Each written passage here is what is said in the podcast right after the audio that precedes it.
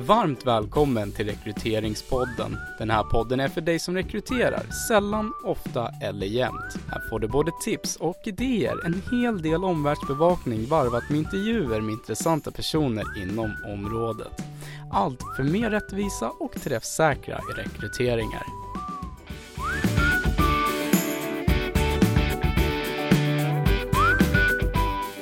Hej och välkomna till Rekryteringspodden. Hej hej! Och jag heter Anki Starfelt. Och jag heter Josefin Malmer. Vi kommer ju båda från Home Recruitment och eh, ja, det enda vi jobbar med, det enda vi gör hela dagarna är att eh, Det vi tänker och Ja. lever och andas. Exakt, det är rekrytering. Ja. Och därför handlar den här podden bara om rekrytering. Så är det någonting som du jobbar med, eh, ibland eller ofta, så är det förmodligen helt rätt för dig. Ja.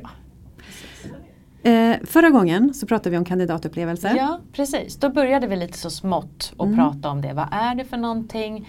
Och basics, liksom. vad kan man göra för att faktiskt höja kandidatupplevelsen i rekryteringen? Mm. Och då tog vi upp bland annat det här som handlade om ja, men, skicka ett extra mail. Mm. Det kostar så lite och det ger så otroligt mycket tillbaka. Exakt.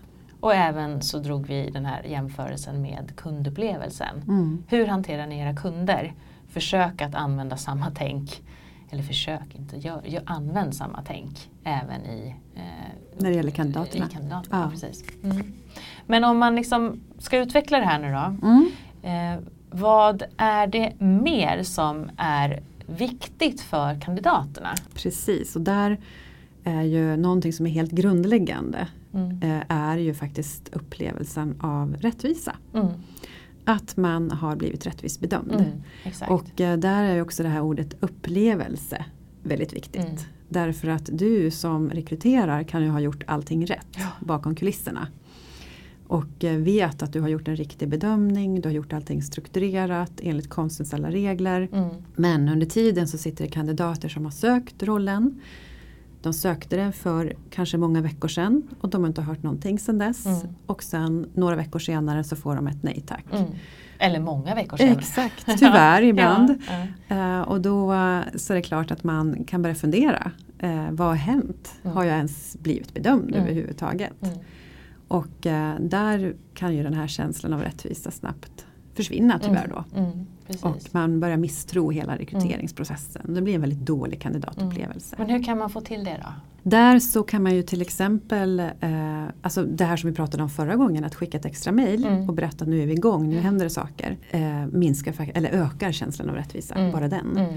Just nu Eh, håller vi på att gå igenom din, ja. dina ansökningshandlingar. Liksom. exakt. Mm. Man vet att någonting händer, Mm. man är uppmärksammad. Det är ju en sak. Eh, en annan sak är att man har en transparent rekryteringsprocess. Mm. Att man är tydlig, kanske redan i annonsen, hur Mm. processen ser ut och, Mm. och så vidare. Eh, och en tredje sak är också att fundera över vad händer när kandidaterna faktiskt kommer på intervju. Ja. De flesta gör ju inte det Nej, trots allt. nej. Oavsett att man kanske inte har jättemånga ansökningar så eh, kommer ju majoriteten kanske inte på intervju. Nej, precis. Men när man väl, om man nu gör det Mm. så behöver man ju också säkerställa att de som, den eller de som genomför intervjun eh, gör det på ett bra sätt. Mm. Så att kandidaten faktiskt liksom får förutsättningar att komma till sin rätt, Mm. får relevanta frågor, Mm. eh, får utrymme nog Mm. att faktiskt berätta varför man passar i rollen. Ja, och där vet vi ju av erfarenhet att det ibland är så att kandidaten upplever att Nej, men jag, fick ju liksom, jag fick ju nästan inte säga någonting alls. Liksom. Nej. Det kanske är extremfallen men ibland så har jag ändå träffat personer som beskriver att personen som intervjuar mig han beskrev sin egen resa och han pratade om tjänsten, han pratade om bolaget. Men jag fick knappt några frågor alls. Så när jag gick därifrån så kände jag bara så här, gud vad vet han om mig Mm, nu? Precis. Ja. Och där tänker jag också att visst, vi vet att det finns många tjänster där man kanske behöver ett möte för att Mm. säkerställa att kandidaten blir såld på tjänsten. För Mm. det kanske är så det är, man behöver sälja in tjänsten. Men det är ju en annan sak. Ja. Då ska man ju ha det som en separat intervju eller Mm. ett möte snarare Mm. med en tydlig agenda. Att Mm. nu ska vi träffas för att se här, Mm. är det här intressant för oss? Precis. Sen, då kommer den här mer strukturerade intervjun. Mm, mm. Och där är det viktigt att säkerställa att den här kandidaten verkligen får re- relevanta frågor. Och då handlar det mycket också om att säkerställa att de som är involverade och de som intervjuar faktiskt har fått någon form av intervjuträning. Ja, precis. Det är faktiskt eh, inte någonting man kan bara Nej, tack vare god personkännedom eller vad man nu väljer att kalla det. Utan det här är någonting som, som kräver övning helt enkelt. exakt. Och struktur, Ja. vi- inte minst så. Mm. Så att eh, ja, så det är några eh, delar kring när det gäller just rättvisa Mm. och hur man kan tänka där. Men sen en annan sak är ju också att eh, faktiskt kunna jobba med screeningtester. Mm. Precis. Och tester rent generellt. Liksom. Person, tester hjälper ju oss att faktiskt bli mer rättvisa. Mm. Ehm, vi kan inte vara eh, så objektiva som vi ibland behöver vara för att Mm. kunna göra eh, rätt bedömningar. Och där är tester någonting som, som ökar rättvisan. Mm. Och det upplever kandidaterna också. Precis. Det är seriöst, det är professionellt. Man är angelägen om att få lära känna mig på djupet som Mm. person. Vad har jag att Mm. bidra med? Och också för mig som, som sökande av tjänsten då att jag får en förståelse för vad som krävs och Mm. att jag själv därmed kan göra bedömningen är det här ett jobb som passar mig? Mm. Och där är det också avgörande förstås eh, med kommunikation. Rent Mm. generellt när det gäller kandidatupplevelse så är ju kommunikation ett väldigt centralt ord. Men eh, även då när det gäller om man nu använder sig av screeningtester så handlar det om att använda sig av rätt screeningtester såklart. Mm, Det är en helt annan, eh, ja vi ska inte gå in på det här. Det är ett annat avsnitt. Det är ett annat avsnitt.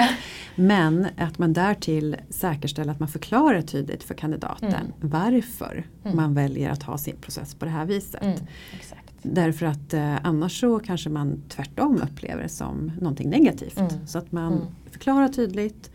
Då brukar det eh, alltid vara så att eh, kandidaterna faktiskt får en ökad upplevelse av rättvisa. Mm, exakt. Så rättvisa är en, en nyckelfaktor för kandidaterna. I nästa del, nästa avsnitt, Ja, så tänker jag att vi ska prata mer om vad kan vi som eh, arbetsgivare och som eh, rekryterande eh, chef eller organisation göra för att eh, som hjälpa kandidaten att få rätt beslut. Eh, vad kan vi fylla på med för typ av underlag för beslut för kandidaterna? För det är också en väldigt viktig del i kandidatupplevelsen. det är det verkligen. Vi är två som väljer. Ja, så är det ju. Ja, Och det finns ingen som kan resonera annorlunda eh, utifrån hur det ser ut med kompetensbrist och liknande. Utan det är två som väljer Mm. givetvis. mm. Så det blir superspännande. Ja, Ja. men det tar vi då. Ja, tack för idag. Tack så mycket, hej då!